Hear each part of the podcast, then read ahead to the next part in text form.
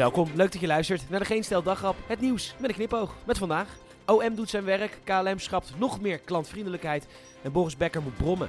Mijn naam is Peter Bouwman, dit is het nieuws van vrijdag 29 april.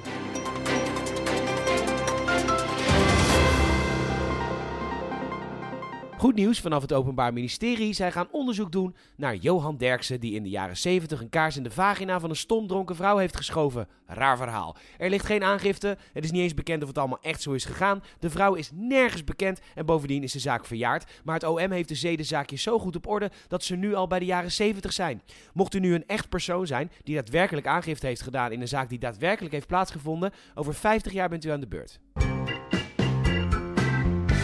Kijk, Schiphol en de KLM betalen hun personeel natuurlijk als ratten. Bovendien zijn het arrogante reuzen waar je een nummer bent. De blaaskaken zijn zo groot dat klantvriendelijkheid niet eens meer op het vaandel past.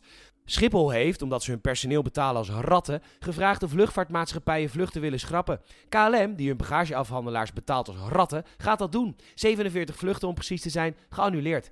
Nou, laten dat gemiddeld ritjes zijn van 4 uur lang. Dan kom je op 188 uur. Een Boeing in de lucht houden kost ongeveer 25.000 euro per uur. Dat is 4,7 miljoen euro, beetje winst erop. En je praat al snel over 5,5 miljoen euro cashflow weg. Zonder voor al die belastingcenten zou je denken. Nou, Nee, de KLM, die hun personeel dus betaalt als ratten, betaalt namelijk geen belasting, niet op ticketprijzen, niet op kerosine. Ja, alleen op personeel. Maar dat is heel weinig, want de KLM betaalt hun personeel als ratten. En um, is de belastingbetaler dan helemaal niet genaaid? Jawel hoor, want je kunt de staatssteun alweer ruiken. Het is eigenlijk knap van zo'n topman Pieter Elbers. Je betaalt je personeel als ratten, je betaalt geen belasting en dan moet je nog slijmen om staatssteun. Eigenlijk kunnen we stellen dat Hugo de Jonge meer kan. Boris Becker moet brommen. De oud-tennisser mag 2,5 jaar lang de cel in vanwege faillissementsfraude, dat meldt Nieuw Nieuws. Na het faillissement van zijn bedrijf had hij zijn vermogen moeten bekendmaken. Had hij niet gedaan. 2,5 jaar lang je hele leven naar de kloten. Daarvoor moet je het in Nederland wel heel erg bond maken. Bijvoorbeeld twee maanden lang te veel kindertoeslag ontvangen.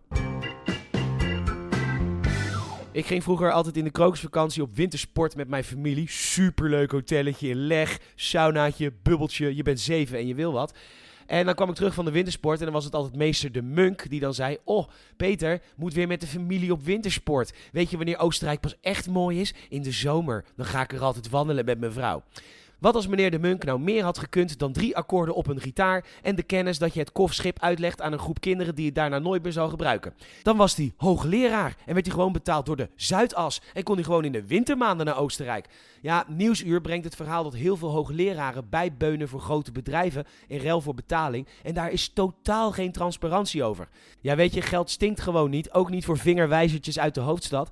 De schuld ligt natuurlijk weer bij de overheid, want als deze mensen meer geld zouden verdienen, zouden ze ook niet hoeven bijbeunen beunen op de Zuidas. Ja, schrijnend. Ik ken een vrouwtje hier in de straat, werkt 30 uur per week in de zorg, heeft ook nog eens de mantelzorg van haar man met COPD, gaat naar de voedselbank, kwam de laatst tegen bij de Aldi, toen zei ze, ja, ik kom gewoon niet rond. Ik moest deze week weer vier lezingen geven bij Lloyd en EY om rond te komen. Arme, arme hoogleraren. Bedankt voor het luisteren. Je zou ons enorm helpen. Vriend, vriendin, familielid, vertel even. Mond-tot-mond reclame help je ons enorm mee. Je kan een Apple Podcast review achterlaten. Dat kan ook in Spotify. Komen wij hoger in al die lijstjes. Nogmaals bedankt voor het luisteren. Tot morgen.